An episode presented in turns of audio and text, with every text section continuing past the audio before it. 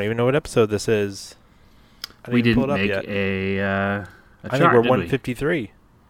I think we're 154. 154. Check the check the uh, episode number department. Um, do do do do. We're off to a rip roaring start today, aren't we? We are. That's well, for okay. those who for those those are listening, we're trying a new recording program, so we uh, we're more excited to try the program than we were to prepare ourselves for the episode. I guess. I've got 152 is the last one, so this is 153. Welcome to episode 153. Again, proving that I'm terrible at remembering little things. That's right.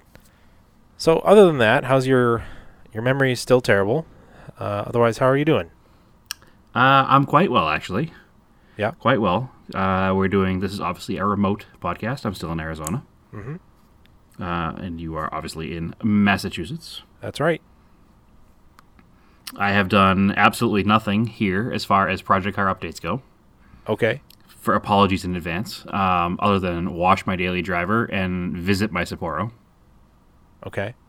but I haven't driven it or worked on it. So I have had uh, almost zero car life in the past week. So I don't have a lot to uh, update the podcast listeners with as far as my own stuff. What about yourself? Um. Well, I finished. I put up the video of doing the Koni Heavy Tracks.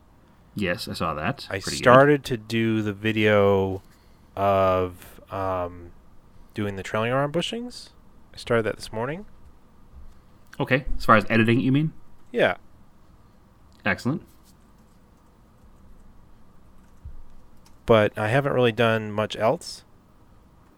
Okay, so Project Car Updates is not going to be the uh, main thing today, huh? No, uh, because we pretty much covered them all last week. Yep. I do know, like, um, I looked up a couple things. The apparently, like, in crazy new car news, Okay. that um, Tesla is in trouble for calling the Tesla Model Three like the safest car ever, yes, and Yeah, the that's government's not- like, not- "No, you can't say that." that's not gone well for them. That's for sure. Yeah, Also, they're having rust through issues. I heard.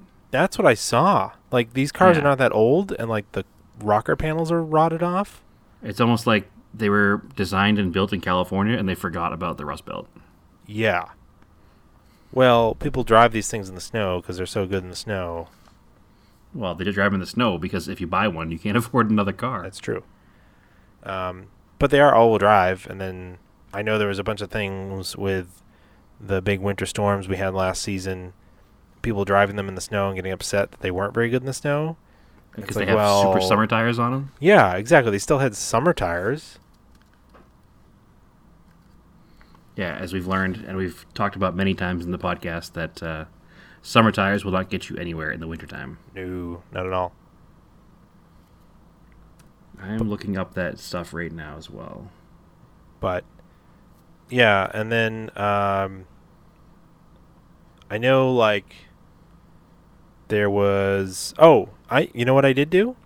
I posted to Instagram about the Cadillac. I put the seatbelts in finally. Oh, you did it. Actually, I did see that. Yeah. So it took me a little while. I mean, they were back. I've had the seatbelts for like a month, but it took a while to get the little pieces I needed. So there's these little tiny plastic bases that bolt or screw into the top of the seats. And if like they were completely missing on the car that we have, so I didn't even know that I needed them. And I noticed they were there on the junkyard car, so I grabbed them, but they were tan Mm-hmm. and then I didn't know what went into the top of them, so I had to like search around for it. And I found these like vintage new old stock help parts that are the seatbelt retainers. Okay, so it was like a universal part. It wasn't a Cadillac specific part. It's a Universal GM part, yeah, from the 70s. They fit like Okay, a bunch cool. of GM cars from the 70s and 80s, and apparently it breaks really easily. So this help part was a new and improved design uh, with a copyright on the back of the package of 1984. Ah, new and improved. Yeah. Uh, but they were black, so I, I think I talked about this. I had to find the right color to match them, and a friend of ours had an extra can of the Sem Maroon. I thought it might be close, but it was not. Yeah, that's the Sem Maroon. That actually, I think he had that because he used it on an RX-7. Yeah, it matched the RX-7 Actually, real well. My, my my old RX-7. Yeah. to be specific. Yeah, but but it did not match the maroon-ish red interior of the Cadillac because it's more like it did a look better. red. Than, it did look better than the brown. It did. And uh, honestly, a lot of the cars back in that era, um, they have, if they had different vendors for different interior parts, they wouldn't be the exact same color anyway. Yeah. So it wouldn't have been the end of the world if you had left it. But obviously, you didn't want to leave it. No, it was like real, real dark. It just wasn't quite right because I had the plastic trim around the seatbelt bases that I could match it with. So I tried Firethorn Red because that looked kind of like it. It's hard to tell when you're looking at a picture online. Um, that was not it either. That was too red, more towards the fire engine spectrum. Uh, it turns out Sem Napa Red is the right middle between bright red and maroon and it pretty much matched the factory trim piece spot on. And once they're in there, they look way better not being tan. Napa, as in you bought it at Napa, or No. Napa, as in that's the name of the color. Like Napa Valley red, Okay.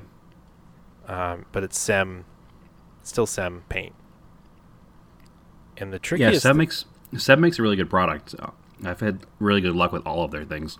Yeah, that paint um, is really good because it's Yeah, they have- too. The black, like uh, semi-gloss trim paint, the stuff you use for restoring like non-painted black plastic. Mm-hmm. Theirs is like the best on the market, Hmm. by a long shot. Yeah, you're gonna have to do that to the Eclipse. Uh, at some point, yeah, the Sapporo as well. Yep. I um, it's, uh, it's nice stuff. I wasn't sure, so I think according to the instructions in the back of the package, I have these retainers facing like backwards. They kind of have like an angle towards the back. Yeah, they are backwards. I, I looked up a Really? picture earlier today. Yeah. Seems like they go that way. No, there's a picture of a Cadillac from the brochure back in 75 that I managed to find that shows them facing the other way. Oh, That's like OCD annoying because they It's- like angle forward over the seat and they just don't look right. It's supposed to keep it off the seat so it doesn't wear the seat. Ah. Is my is my it's my assumption of why they're like that. Because actually the way you have them set, it it like runs across the seat. So every time you pull the belt, it's going to pull against the leather. So I assume the main function of those is to keep it off of the leather when you pull it like that. Well, it's weird because when you get in the car, you pull it up and over your shoulder, and then it keeps them nice and low over your shoulder and not scratching against your neck. Like they That's feel really comfortable you. that way. Yeah, for you. It's probably different for every passenger in the car, depending on how long that torso is. Weird. And it happens to work for you. But looking at all of them, and then looking at all of the other Cadillacs of that era and GM cars of that era, all of them stand up towards the front of the seat and hold it above the seat. Oh, So that's really annoying. That's because they that's were. why that's why my assumption is it's to protect the actual leather of the seat. That's really annoying because they're not like super easy to clip in. Right. Hmm. Well, Well- they might stay like that. Yeah. it's not like the car gets driven enough that they're gonna wear the seat now. And you can't like there's little nubs in the bases that they mount to to keep them from spinning 360. Right. So you have to take them all the way apart. Yeah. But you can't get to the screws that hold the bases in unless you pop them out. That's annoying. Mm-hmm. But yeah, if you look at again, it's almost every car of that era GM has that same seatbelt setup, and on all of them it lifts the seatbelt above the seat. So it was difficult to find a picture at first. I'll tell you that. So I see how you kind of went with whatever seemed right. Well, Because it seemed like that on the back of the package. yeah, Yeah, because when you actually Google GM seatbelt retainer, all you get is GM seatbelt buckles, which I would not call a retainer at all. If you put um, 1975 GM full size interior, there's a bunch of different pictures that came up. I think that's what I used. Something along those lines. I could, you know, you can Google it right now, but that's not going to help you anyway, so it doesn't matter. I'm just curious now. I, I mean, one person commented on it because I put it in the Malaise Motors group. yes, but that person told you you should have made the original owner fix it. Oh, that was a different person. Yeah, that was really funny. I don't. Yeah. I'm like, did you not read the little uh, story that like, The original owner sold it in '85. yeah, that's the way We're it not came. talking about a two-year-old used car here. yeah, and still in that in 1984, 85, like seatbelts didn't matter. Nobody cared. Yeah, there was no law yet. No. At least not for adults. It was definitely not for adults. No. Yeah, definitely not. It wasn't until the '90s, probably. I think we talked about that before, actually. Yeah, it's like nobody cared. Yeah. And actually, wasn't. the funny thing is though, with um, the other weird thing about these seatbelts, when I got them back, they like kept locking, and I was like, "Oh, that's really annoying. I hope these are working all right. I don't know why they wouldn't work." Because I definitely I sent them to a vend uh, like a vendor, and then they sent them to another vendor that specialized in seatbelts. So I don't I can't imagine why they wouldn't have told me that they were broken. Right. But then I figured out that the top retractors, you have to, the lock part of it works on gravity. So if they're not held parallel to the ground, they latch and won't unlatch. So if like you got in a nasty rollover accident, you wouldn't just fall out of the car. Right. Um, but like, it's really confusing when you're going to put them in because you're like, well, they won't unreel. And then I figured out, like, I was holding them like the way they would mount to the roof, and all of a sudden they unlocked, and you could feel the little pin drop. I was That's like, probably oh, like that's a really weight. weird. Like a, like a weight system inside the seatbelt. Maybe it's just like a probably a pin that drops away from the little ratcheting gear that's in there. You know, the one-way gear. Right. Because they're basically seatbelts are fancy ratchet straps. In reality, Okay. they're like self-ratcheting ratchet straps. If you look inside, They hold they hold look they hold the cargo in the vehicle. Yeah, exactly. I did notice too, and I mentioned this with the tan belts. It was super hard to pull them across your body, but with the retainer in there, it actually makes it easier because you kind of lift it up over your shoulder and then pull the waist one over. And the Okay. top one doesn't have to do much. We also have to remember that in '75, they were still trying to figure out the best way to do a three-point seatbelt, Yeah. especially on a pillarless car like that. There were still a lot of experiments going on. A lot of the early '70s cars had a two-piece style that was legitimately two pieces to buckle in, Mm-hmm. where this is a one-piece, right? Oh yeah, it's one piece, Okay. two retractors. yeah, overcomplication. Oh, speaking of weird seatbelts, um, I went to Cars and Coffee on Sunday because it was my birthday, and we took the Happy birthday, Andrew. Steph and I. Thank you, Steph and I took the Talon. I went up to it was one in Portsmouth, and uh, it was funny because we got in the car and uh, she always forgets about the auto seatbelt. She was sitting there like closed on, and she's like, "Oh," and then I was like, "All right, ready to go. What about your other belt?" She's like, "Oh yeah," because it takes too much to think about. yeah, two piece belt. Um, and then I was like mentioned that on the Euro car, Euro car, the Euro car, The Euro, yes, the German the German Eclipse. um, it has the manual three points, which are like Mhm. a Canadian car here. And but they're like super far back, like they're kind of hard to get to. Yeah, they're hard to reach because they had to make a because the car was designed around the auto seatbelts. So when they made it with those seatbelts, those were now the retrofit. Yeah, I I'm not sure why, but That would be way better. Does do they retrofit into the car or do you need more? You need the plastic trim, obviously. You need the trim, and they'll retrofit into the car. Okay. I believe all the So- bolt holes are there. Yeah, I know because when I did the, I used a door off of the other Starion for my '84 Starion, which has doesn't have auto belts like a later Starion does, and all the same mounting holes were there. So Mhm. I guess it does work. Yeah, yeah, it should work. But yeah, we took that for a nice ride. Went up, came. Uh, only stayed there for like an hour. Then we went down one A, which goes around the coast. Stopped yeah, it's always a fun thing to do after Yeah. that show. Stopped for breakfast at that coffee shop. Went down that coffee shop, one. very specific. Yep. Which is that coffee shop? Mm-hmm. What What is that coffee shop? Uh, it's the one. By the British car dealer? Yeah, I can't remember the name of it. Okay. Yeah, I can't either, so we're not going to adver- advertise them today. Yeah, it's good though, but I can't remember the name of it. Yeah, whatever. That's usually a good ride to go after that. Uh, after that, cars and coffee. Mm-hmm. Yeah, it was a super nice day. So nice day for riding in the car. Excellent. But you haven't had any like. There's no cars and coffees out there, or it's too hot. The problem is it's summertime right now. So summertime in Arizona is kind of like wintertime in New England, Right. just not as miserable. So if the old cars have air conditioning, you'll see them out and about.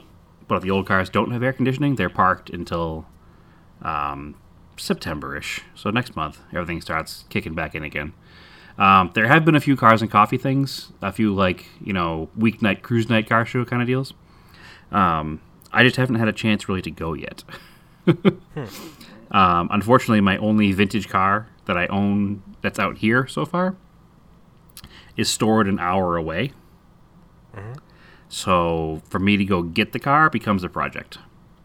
So if I'm going to get the car, I have to drive an hour out and an hour back, and then I've been doing the Uber with my Volkswagen, and I can't leave. We can't leave three vehicles at the apartment complex Right. Because obviously limited parking here. We have two parking spots. So if I want to then Uber again after driving the old car, I need to drive an hour out and an hour back again.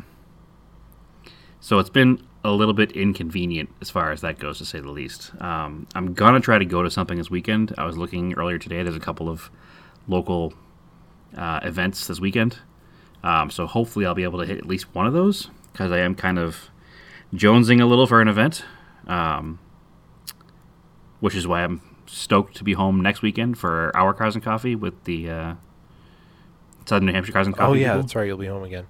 yeah, I'll be home again for that. So that's good. The Um, Uber. You're like a, a thousand years old. I am. Yeah. How does the I- Uber work, Brad? Tell me how. So after, right after I said it, I knew I was going to get crap for it. But, um, so yeah, so because I've been Ubering, I don't want to leave my car an hour away because now that's my source of income. right. So it's been a little tough to do the things that I want to do at the moment. Um, no big deal. It's all a means to an end, and uh, everything will change as soon as it can. You know what I mean? Any weird Uber stories? No, nothing. No, totally It's normal. been, it's been it's been totally normal and awesome. And now that I say that, I'll go out tonight and there'll be a huge issue. But um, I had way more problems Ubering in Boston than I've had here. Uh, the people here are just so much more laid back and they just don't care. Also, it's a grid, so it's super easy. yeah, are you learning it that way? yeah, for sure. Yep. Everybody gives addresses here, like, oh, it's at 40th and Thomas, like, because that's everything has a cross section, has a cross intersection, makes it so Right. easy to know where you're going. So, like, oh, I'm going to, you know, the restaurant. Even if you fit the name of the restaurant, if you know what street it's on, I can get there without even thinking about it. So it's uh, it's certainly it's certainly working out well. That's I'm not cool. sure what noise that just was. I didn't hear it. Oh, that's good. Some weird noise came through my headphones, so hopefully it doesn't go through the recording. It probably shouldn't because it went through my headphones. Sorry, little uh, on air uh, fixing up the problem. trying to it apologies. This, yeah, apologies. This episode is weird. We're monitoring some things and we're a little distracted by what's going on. If it yeah, works out I mean, well, A little behind the curtain. We've tried a couple different things that people suggest to us. This Right. is just another one that we're trying because the last couple ones just haven't worked, and the only thing that's been reliable has been to record uh, directly from our Google call, right, which and that's gives the way the last couple episodes have been. Yeah, and it gives me that like phone call quality, and we're trying to make that better. We're trying to So- make that sound like you're sti- you're sitting here in front of me, Right. So that's why this this episode might not be as uh, as good as the others or as long as the others because we're kind of doing it as a as a filler to learn a new technology here. So. and then you'll be back next week, and we'll just record a couple and have a couple in the can, and then we can. Yeah, for out. sure. Actually, we're gonna have my dad in to talk about um, the actual event of Misselwood that I kind of touched on a few episodes back. Oh yeah, you Um, posted that wagon. Yeah, I did. I want to make sure. I'm trying to post one every, you know, week or so, just at least until he comes on to talk about them. So I'll have a bunch in the can to like, to uh, to show what he's talking about once he's talked about them. So, but yeah, that wagon was ridiculous. That is possibly the prettiest wagon I've ever seen. Yeah, uh, for those who haven't seen our Instagram page, go check it out, or it's on our Facebook page. Um, it's a 1961 uh, Chrysler Town, sorry, Chrysler Town and Country, and I feel like there was another name before it, like a New Yorker. Excuse me, it's a Chrysler New Yorker Town and Country. So the New Yorker was the big Chrysler at the time. And it had the canted headlights and the big fins and the wraparound windshield. And it was just this like very ornate, very late fifties, early sixties American. Um, and then the Town and Country was the station wagon version of the New Yorker. So it was a Chrysler New Yorker Town and Country. So it's a pretty long name. Um, which they made 700 of that year, which I thought was a pretty low number. Yeah, a very low number to be honest with you. Um, Yeah, and the fact that that one exists in that actually like super nice condition. Um, I mean, it's been restored, obviously, but it's uh, it's pretty amazing that it exists. well, that would be an unusual car to save because it uh, even Yeah, then it was a wagon. Yeah, it was a wagon. It was a family car. right. It wasn't anything special by the standards of the day. So it kind of was that particular car. Um, it had it was nine passengers. Mhm. So it has three rows of three, which is absurd. Like that's like an SUV of today plus one. Mhm. A, a lot of the SUVs today are seven or eight passenger. Yeah, Um, this thing had every option that was available, including dealer installed options. So it had the Chrysler um, record player, which is a 45 RPM record player with storage below it for like 14 more discs. Ooh. Which I'm not sure how well it worked on the road. I mean, these cars kind of floated, so hopefully they didn't hit too many bumps too hard. Um, and it must have had some kind of a weighted needle assembly on it. Um, but it worked out pretty well. Um, the cool thing about this car was it had the big V8. It was a 413 cubic inch V8. And have you ever seen the drag cars of the time, the Chrysler drag cars, the letter cars? yeah, They had that big cross ram intake manifold.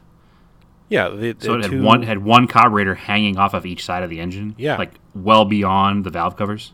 Yeah, So it had that factory. So it had twin four barrel, I think they were Carter carburetors that were on uh, 14 inch runners. whoa. Yeah.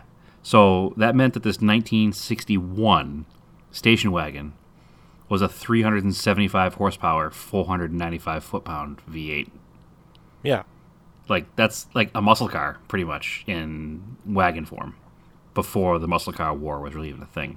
Mm-hmm. Like 375 horsepower in 1961 was a big number. That wasn't anything to, to, to scoff at. I mean, it weighed 4,500 pounds, but even at 4,500 pounds, that probably moved along pretty well. well, yeah. Yeah, I was gonna ask how much it weighed, but Yeah, yeah. So 4,500 pounds. Um, that's even that's not even that much, really. for a car that size, probably not. Probably not. I, mean, I don't know how long it is. It's pretty damn long. I can tell you that. There's no safety equipment in it. That's why it doesn't weigh that much. Yeah, just a big hollow metal box. Yeah. Um, but that car, brand new, was just shy of five thousand dollars in 1961 money. Wow, that's really expensive. So it's like 42 grand today. Mm-hmm. I did the conversion when I was looking the article, looking the car up before, but Which is inexpensive for a luxury SUV. top of the line luxury SUV that would be considered like almost an entry level luxury SUV at this Mm-hmm. point. you know, it would be like a top of the line Mazda CX5 maybe, but a bottom of the line, I don't know, BMW X1 or something. Not even a big SUV, Mm-hmm. and certainly not something that carried nine passengers with almost 400 horsepower. No. I mean, that number is still like if a car is 375 horse, sorry, 375 horsepower today, that's still like that's a quick car. Like that's still a big number. It's not like 150. You know, back then, a, a common car in the late 50s, early 60s was what 150 horse Mm. for your average everyday car. You know, what was a 1959 Impala, you know, V8 car was probably just shy of 200. Well, it's surprising too that someone would order the wagon with the biggest V8. Yeah, that was somebody who probably had to haul a lot of stuff. I bet that person bought that to pull a camper. Yeah. And they said, I want the most powerful thing you can get that hauls my whole family, my gear, and my camper trailer. Yeah, because So- usually like a, a work car or working car like that would be just a V6 or something, or a, or a straight six in that case. Or even a, a small V8. Yeah. It's probably still pretty common. There's no gas crisis yet. People still wanted V8s. Uh, the cool thing about it is, though, is that that particular V8, Chrysler dubbed the Golden Lion. Yeah. And if you look at the side of the car, there's a like a leaping golden lion in the aluminum trim below the driver's arm. If you put his arm like on the window. Yeah, that's pretty cool. Yeah, it's a really neat car. It's not a car I'm really familiar with. I'm familiar with the basic styling of the car because that was the uh, Virgil Exner like crazy experimental Chrysler styling period because they were trying to set themselves in a different light as you know the GM and the Ford cars. Chrysler had some pretty were- wild looking cars in the 60s. I mean, a lot of them are really pretty though. There were some really pretty ones and some really ugly ones. Yeah. Um, but now, through like the eyes of history, they're all way more visually interesting than what was being put out by the other manufacturers. Exactly. Not not to discredit the other manufacturers; they made a pretty car. Um, but the Chrysler stuff, that Virgil Exner stuff, was there was a lot more going on. There was a lot more style put into them, I think, versus the other cars that had a lot of ornate fins and chrome and stuff, but they stuck to the traditional layouts of headlights and grills and um, Chrysler kind of was like, well, if GM makes two headlights go side by side and Ford makes two headlights go up and down, let's take two headlights and put them at a 45 degree angle on each side. Yeah, still working around the standardized headlights. So Yep, yep. And a lot of them had like a floating grill design, like they had a big open bumper, and then they'd have chrome buttons that were attached to some kind of a black mounting point in the back, so it looked like all the buttons just kind of floating in midair. Um, Chrysler just kind of went a little a little over the top to differentiate themselves from GM and uh, and Ford at the time, and. And, and the designer of Virgil Exner was the guy who did that. You know, Har- Harley Earl was GM's famous designer in era, and um, Chrysler had Virgil Exner, who just kind of took the ball and ran with it, and I don't think they became the number one sale car, so it didn't uh, didn't last very long. But then they kind of went more conservative into the mid '60s. Mhm. But it's neat history if you look them up. Actually, maybe we could do an episode of that in the future about uh, the different car designers of that era and what they were trying to uh, what they were trying to accomplish, because they did a lot of um, a lot of different things then with the whole jet age and trying to make cars look quote unquote European and right. be an interesting uh, interesting thing to, to talk about. Anything else? Uh, no, like I said on the get go, I don't have much this week because I haven't done much. Oh, you know what? I saw um, Once Upon a Time in Hollywood. Uh, Okay. There's a lot of cool '60s cars in the background of that movie. Okay, Like I didn't the- know it was a period piece. Yeah, it's period. So like the the main two characters, Brad Pitt's character drives Leonardo DiCaprio's character around. I'm not spoiling it or anything. It's it's all in the posters or anything. He drives like a I think it's like a 67 Cadillac coupe. Okay, Drives him around and then of course Brad Pitt's character is like a stuntman in the mid 60s. So like his car is like a ratty Karmann Ghia convertible oh that's cool. that's probably a little souped up because it, it sounds like it, and he kind of rips it through Los Angeles in one scene. I'm a big fan of Karmann Ghias. Yeah, and it's and I imagine it would be, it's kind of ratty and a little bit like Surface Rust. So you know the movie takes place in '69, it's probably like what was the first year of a Karmann Ghia? Like a 62 or something? Uh, like 59 or 60. Yeah, so it's probably like an early Karmann Ghia, and of course, like you know, p- paint wasn't good back then, so it wouldn't last very long, especially in the California sun. Right. It's a baby blue one, right? I'm looking at a picture right Yep, now. yep. Yeah, it uh, it it felt right in the movie that he would like, you know, he's not a very rich guy. He's just this, you know, working Hollywood stuntman guy. So he'd have like this little ratty car and kind of rips it around, and it's pretty cool. And there's a bunch of other cool stuff in the background, and the music was cool. They did a lot of like intros from like the radio stations of the day. So that would be. It looks like a. It looks like a 63 to 66 yeah. Ghia. So that was pretty cool. It's got the, it's got the larger, slightly larger taillights, not the tiny little taillights. Yeah. So it's not going to be like a 59. Oh, and then they have like um, there's you know of course it, it takes place um, sort of like historical fiction. So there's like Sharon Tate in it and Roman Polanski, and they're driving around in probably like a late '50s MG, Oh, that's cool. the one with the boat fenders, the one that looks like a really old car. That MG. Yeah, like a TC or a TD or a Yeah. TF. Depends on what year it is. Yeah, and there there's a bunch of scenes of like it's probably like stunt people, but with the camera right behind them ripping around and the uh, the sound of it, it sounds super super cool.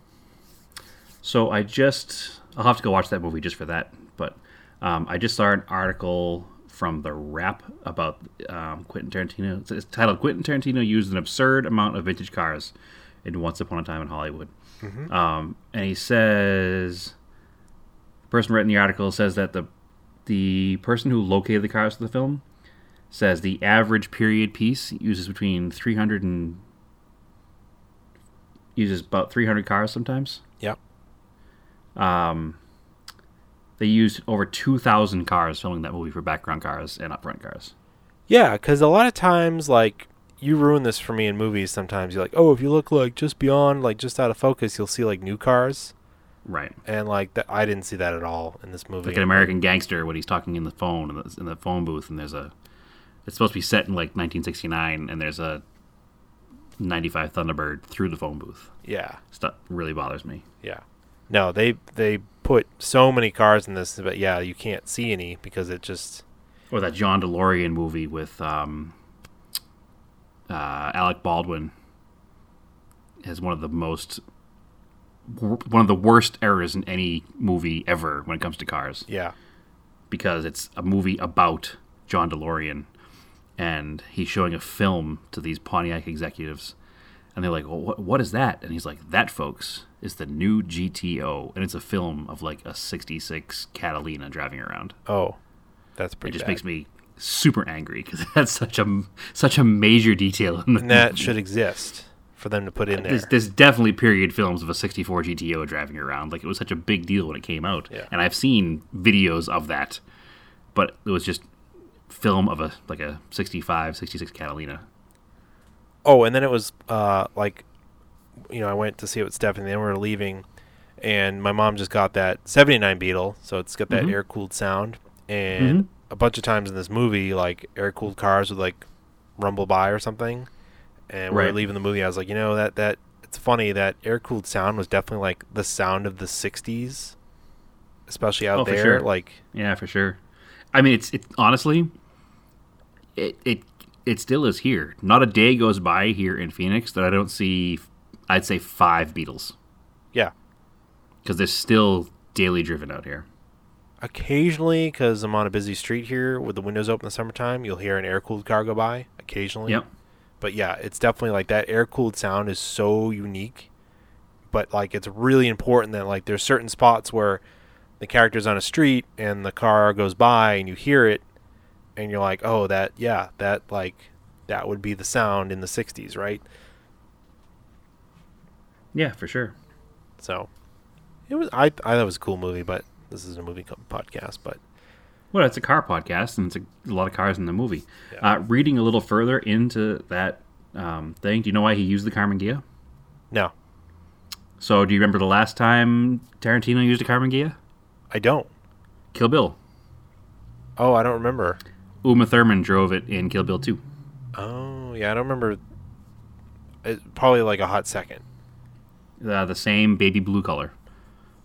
So that's what the car is a reference to. Is it's a callback to that movie. And I guess the one used in that movie, they had a um, Subaru engine in it Ah, to make it so it would be easier to do like fast driving through L.A. or wherever you saw it was like skipping through. But yeah, it's got a modern Subaru engine in it. nifty. So, yeah. And the the MG was a 62 TD. Yeah, yeah, it was very very cool. Yeah, for sure. Um, all right, I think that's a podcast. Yeah, better uh, better episodes next time. But uh, this is a, a learning experience for us, and hopefully it uh, fills the need for a weekly episode and gets us better for our next one. All right. So, uh, if you can stand us still, go follow us on Facebook. It wasn't that bad. Podcast. uh, Auto Off Topic on Instagram. Follow me on Instagram, Raced in Anger. Brad, where can they find you? Uh, TSI SS three five zero. Oh, yeah. And go check out our YouTube page, Auto Off Topic. Um, I put a couple Oh, yeah, videos up sure. there. Uh, and as always, keep cars analog and aim for the roses. And we'll see you Sunday I think so. or. Saturday. Sunday. Sunday. This coming Sunday, Sunday. August eighteenth, for the Cars and Coffee at um, the Coffee Factory in Salem, New Hampshire.